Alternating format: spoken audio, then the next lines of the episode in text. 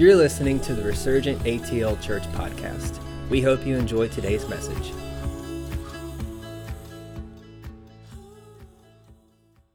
Uh, hey, good morning. How you doing? Is everybody doing all right?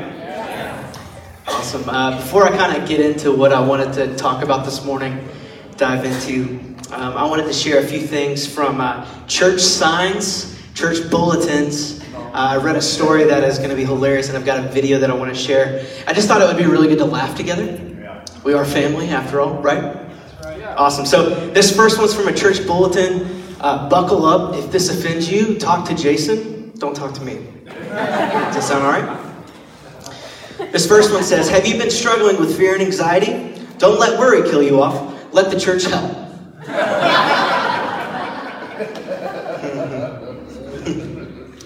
the fasting and prayer conference includes meals. Sign me up for that one. right? Seriously. This one, this one's probably one of my favorites out of all of them. Tonight's sermon topic will be on what is hell. Come early and listen to our worship team practice. That's. It's really funny. It hits close to home. Um, here's a story I found. A little girl was talking to her teacher about whales. The teacher said it was physically impossible for a whale to swallow a human. Even though a whale is a very large mammal, its throat is too small. The little girl stated Jonah was swallowed by a whale. Irritated, the teacher reiterated that a human could not be swallowed by a whale. It's physically impossible. The little girl said, When I get to heaven, I'll ask Jonah. The teacher asked, What if Jonah went to hell? The little girl replied, Then why don't you ask him? Gosh.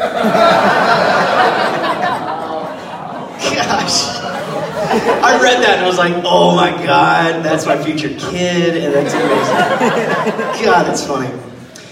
Um, where's Raul at? See, in here?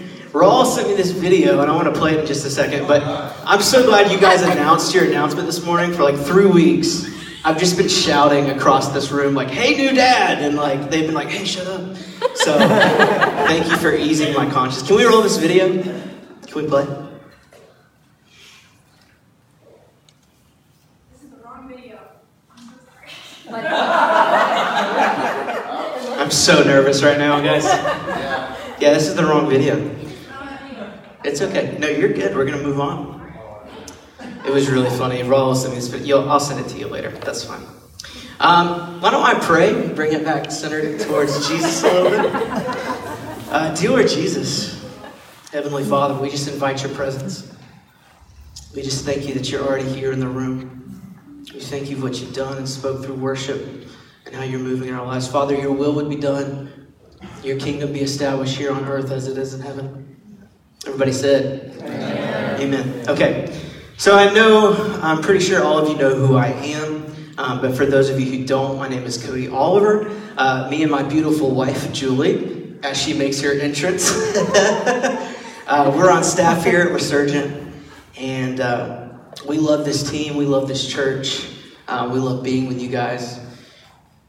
And uh, we're in a really, really great season. It is my brother's birthday today. I want to give him a shout out. He's taller than me, even though he's younger than me, which is crazy.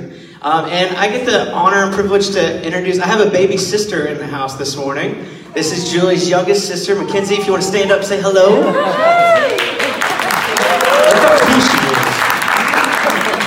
It's awesome. I've always wanted a sister, and now I have two, which is really, really exciting. I get to beat up some boys later in life, so that's it's really fun. Um, for another fact that you might not know about me is I actually work for Roam. The, the company Roam that we rent from, I work for part time. And um, kind of wanted to share a story, but this is mainly just to ease them. Like, Roam loves our church. Like, I don't know if you guys, like, everybody that works here is in some way um, different denominations a believer of Christ, and they love our church. They love what we're doing. They're so for it, and um, that should ease a little bit of y'all's uh, nervousness. But um, they love our story. Which was really, really crazy is uh, back when the Super Bowl happened. Um, crazy connections happened to where I got the opportunity to go lead worship for the Super Bowl chaplaincy on that Sunday morning, which was really, really amazing. Um, to have to be in the room with a lot of money and a lot of people that are influencing people. God, there's just a whole different message there that I won't go into, but it really rocked my world. But really, really funny is um, one of the guests of honor It was in a, a, small room. Multiple chaplains of the NFL were there. Um, lo and behold, these, one of the CEOs of Roam is a special guest at this meeting.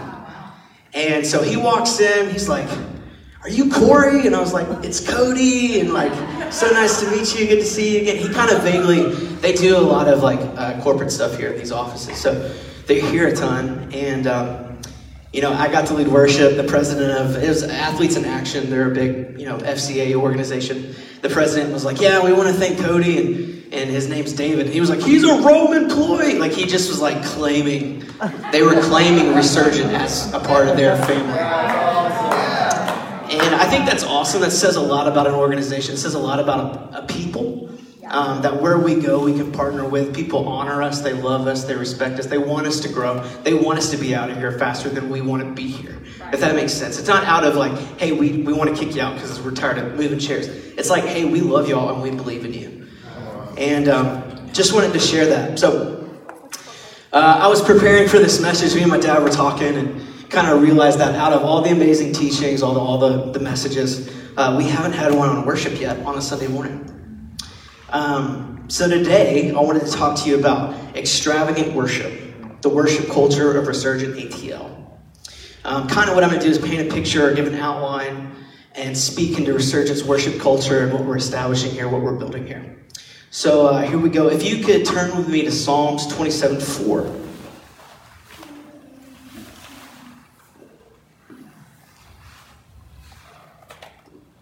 Uh, I want to read the verse that's attached to one of our core values on our website called Extravagant Worship. Um, by the way, if you haven't read our core values, I highly suggest you go look at them. They're on our website. It's good to line up with what the church is doing, what, what the church believes, and, and uh, line up with the house. So I'm reading out of the Passion Translation, and this is Psalms 27 4. You there? You there? Yeah. Okay. I need feedback because, like, I'm an interactive person. There it is. I love it. Yeah. All right, verse 4. Here's the one thing I crave from God. The one seek I the one thing I seek above all else. I want the privilege of living with him every moment in his house, finding the sweet loveliness of his face, filled with awe, delighting in his glory and grace. I want to live my life so close to him that he takes pleasure in my every prayer. So again, that's out of the Passion Translation. That passage in my in my uh, Passion Translation Bible, which I got from my wife for Christmas, I love it, um, is entitled "Fearless Faith." This is David's poetic praise to God right before he was anointed king. Um, I believe this is exactly where we're at as a church. During our growing pains and everything that will come, if we can get worship down as a family, if we can get extravagant worship down, we will influence our neighbors, be it businesses, other churches, other organizations. We'll influence our city. We'll influence our region because that's what we're called to do. Amen? Yep. Yep. Awesome. So, kind of the first point that we're kind of walking through is, is what is worship? Worship is reverent love and honor, adoration, surrender, and offering. This one hits me in the chest every time, this last one. Acknowledgement that God is God and I am not. I love this quote from Ray Hughes. It's called Worship is bowing down, getting your head below your heart. We were created for a relationship with God. That relationship being that we are a new creation postured for a connection with our Creator. Appropriate connection is one of love, reverence, and awe. So, how do we create an atmosphere for worship? How do we make room or host Him uh, or worship Him rightly? Uh, one of the things that we're kind of digging into right now as, as a worship team as our worship culture, uh, with all of our, our teams and everything that we're doing, is uh, a deeper understanding of God's worth. If you notice, we're singing songs. Um, we sang one this morning that are declarations of His worth. Um, I believe something unlocks in the supernatural when we begin to sing with understanding. You can almost see the atmosphere change when a body of believers can bow down and worship, coming to a true place of surrender, a true place of adoration. Psalms 22 3 says, Yet I know you are most holy. It's indisputable. I love that, that tag. It's indisputable. You are God enthroned, surrounded with songs, living among the shouts of praise of your princely people. Princely makes me feel good, by the way. Just wanted to point that out. Um, but key in on that. You're God enthroned, surrounded with songs, living among the shouts of praise of your princely people. He inhabits our praises, He's enthroned upon our praises. I want to encourage you that you will never out worship past your understanding of the worth of God. Wow, that's good. I'll say it again. I want to encourage you that you will never out worship past your understanding of the worth of God. Wow. The most wild, passionate, radical worshipers in the places that host the presence of God the greatest are the ones with the most extravagant revelation of His worth. So, this is kind of, I want to take a spot, get off my notes, rabbit trail for a little bit. This is why you'll see us leave space as a team. We really do want to establish the culture and, and, and worship culture here that I, I, I love it when a body can lift up their own songs to the Lord. In Psalms 20, we just read that he, inhab- he inhabits the praises of our people. He's surrounded with songs. It isn't just the ones that we're singing, it's what's written on your heart, it's what you lift up personally to the Lord. And we want that to be encouraged. Some of my, um, my favorite moments in worship in, in, in past and, and in forward have been when the song or the, I'm going to get into something else in a second, but the, the song has ended. There's a moment of space and all of a sudden someone gets a new revelation of his worth. Someone lifts up a song that's inside of them that hasn't been written on a page yet. And all of a sudden, the rest of the people enter in and they start lifting up their songs.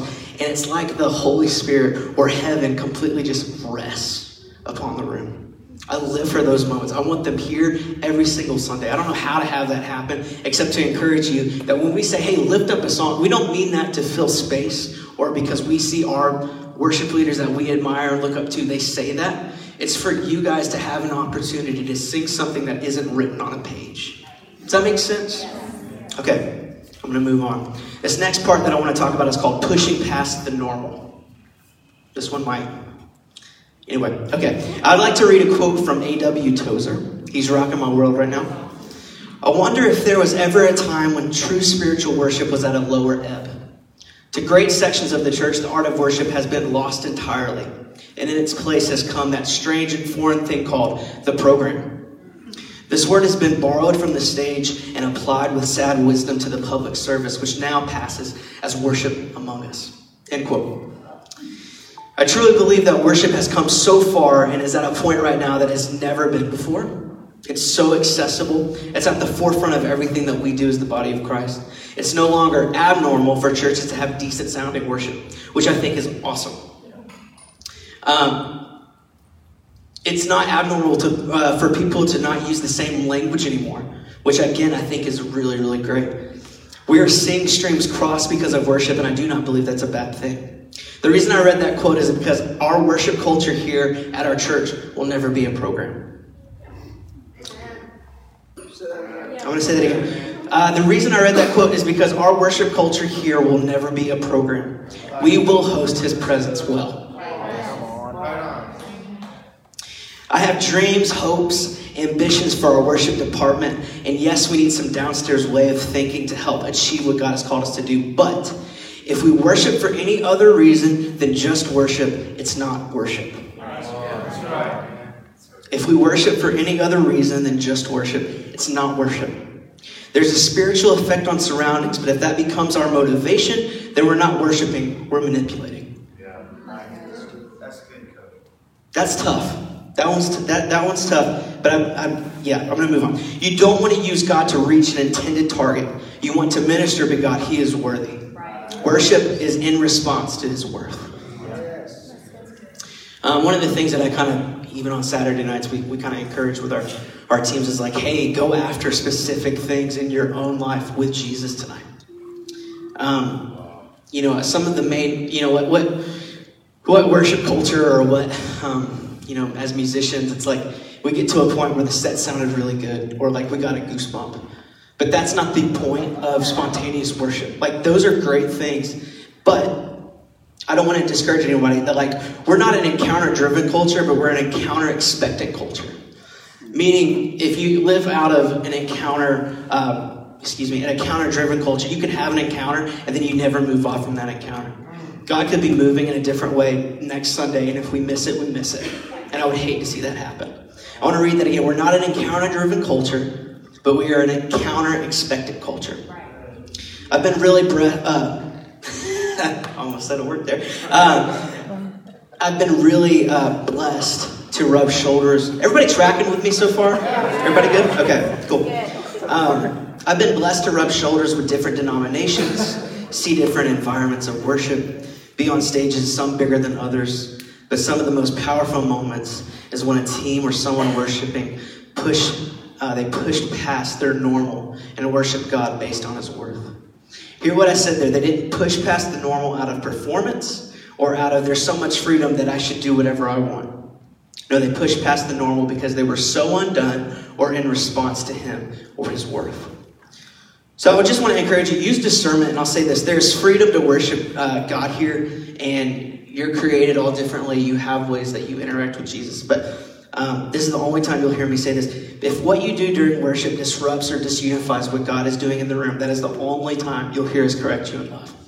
There is freedom. I just want to put that out there because I think there's sometimes if worship leaders or staff doesn't say, hey, you have freedom, then everybody's like, oh, this is just what worship is. It's like, no, we want you to interact with God. We want you to go after new things in your life.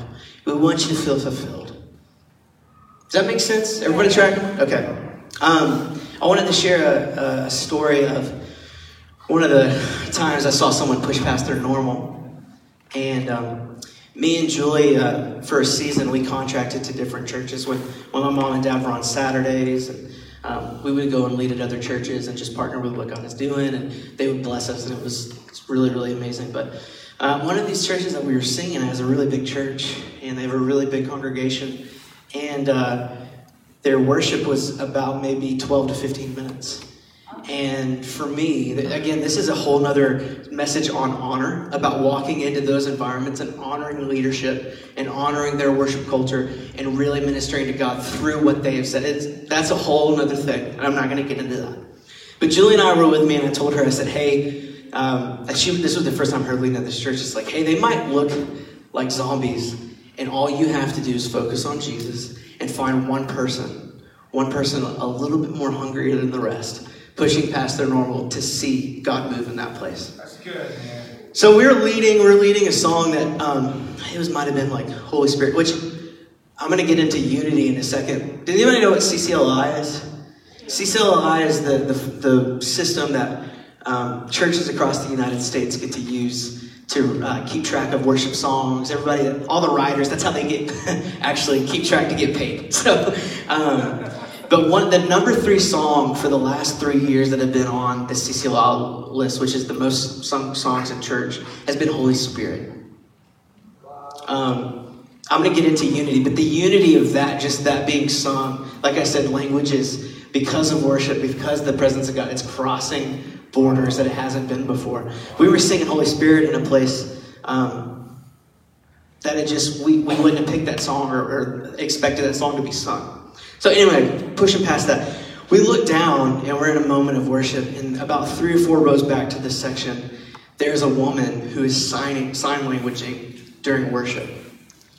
And um, it seriously broke me.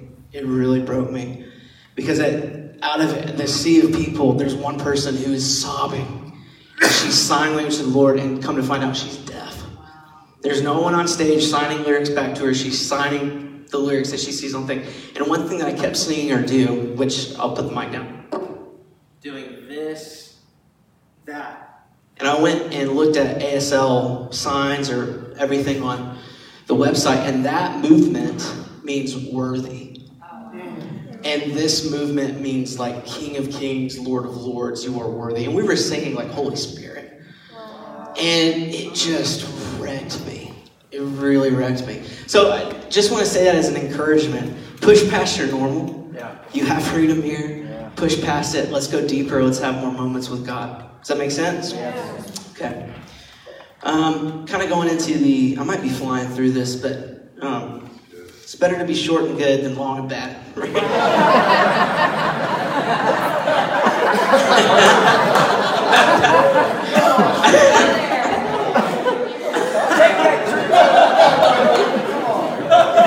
Lord.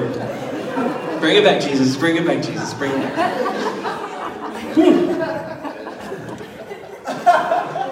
I heard, uh, yeah, never mind. No, it was just, it was, uh, it was preacher, preacher advice someone gave me one time. It was like, hey, if you're gonna be bad, at least be like 10 minutes. Like, just, just say your verse, get out of there, let people go eat lunch. Just get out of there. Um, so this last kind of section as we're going into is called, uh, you know, going after unity.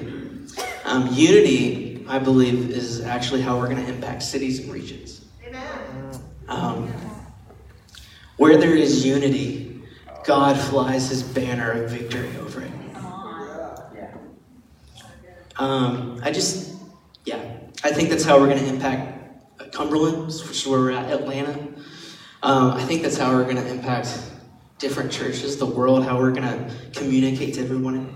Um, but track with me here. Uh, what does Matthew 18 20 say? For where two or three are gathered, there I am with them. Yes, yes, yes. So if you got your Bibles, jump over to Acts 16 25.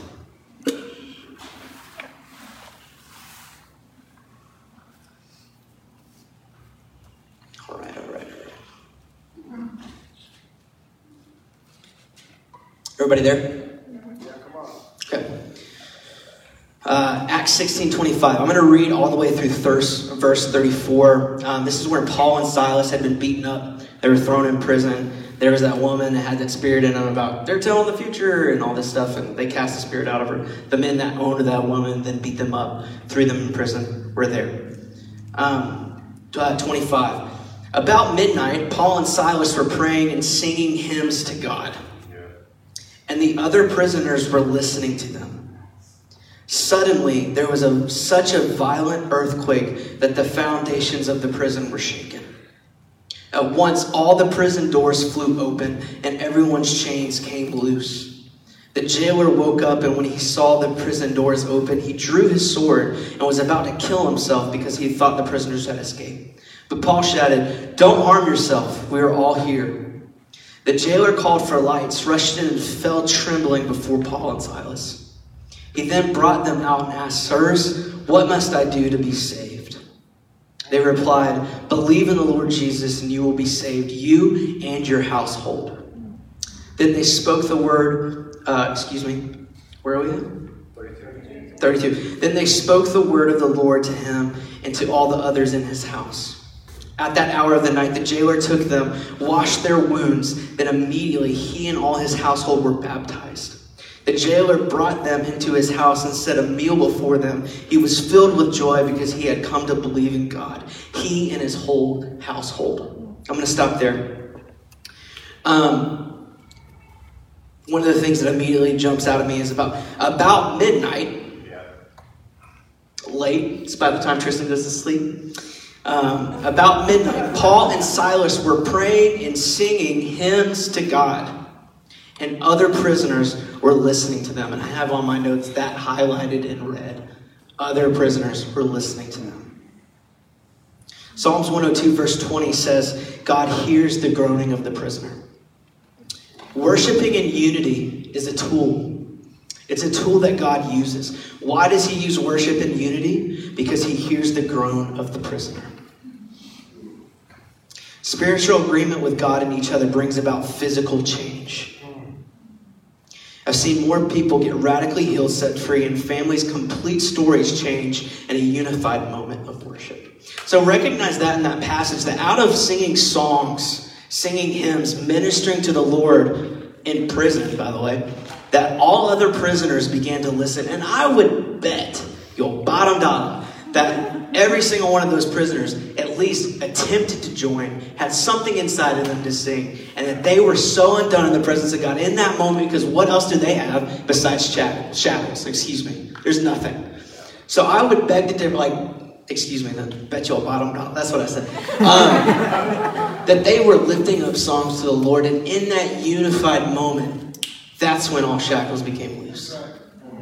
Um, it's really fun being on stage and like it's i'm not going to say anything about here but just different places that you go you can and especially in a, in a really radical worship environment or what we would consider a radical worship environment you can always see the new families who are just terrified. And we were one of those families i mean like just the the transitional thing of we've been in churches where we haven't experienced god in a worship environment to now. There's so much stuff happening that's like sensory sensory overload and they're so confused. But the reason they come back is unity. The reason they come back is community. If they looked over to the left and all other families like i don't really get this either like they would never come back and because of that, their children, their lives, their, their family stories are completely radically changed. And I feel like this is how we're going to change the city is through family. I think my mom and dad are doing something beautiful here, which is going after family. Um, yeah, spiritual agreement with God and each other brings about physical change. Mm. That's good. Yeah. Is everybody kind of is everybody tracking with me there? Like, I think it, I think it's it's our responsibility as a. Ch- I, I want to kind of even give you a charge. I'm kind of wrapping up here, so I'll pray in a second. Again, really short, but. Um, Short good. Gosh. Um, what was I saying? No, no, no, you're good. Hold on. Bring it back, bring it back. Oh, like, I think it's almost more, um, it's, it's a shared responsibility of congregation to, to worship team to go after for the more of God and host his presence well. Like, you have complete permission to claim ownership over our worship sets. Now, I'm not saying don't come up here and grab our mics. That would be irresponsible. But what I'm saying is you have permission to press in, go after unity, go after worshiping God together. And I really do feel like that's how we're going to change our region, change our, our just our church. I think we're going to see, I already think that we're going to see a massive growth in our church just because of the people that are in it right now. Um, that's why I read that Psalms. and It's, it's really funny that right before David was declared king, he was asking God, please just let me live in your, your living room, basically. I think that's where we're at. Last year we were hidden, right? Literally downstairs. Now we're in a beautiful facility, which I think we're learning so much from this organization. God, I love Roam. They're so cool. Um, but I do really think that if we can make uh, and host God's presence well in this place, I think we really can change our atmospheres, change our cities, be known for that.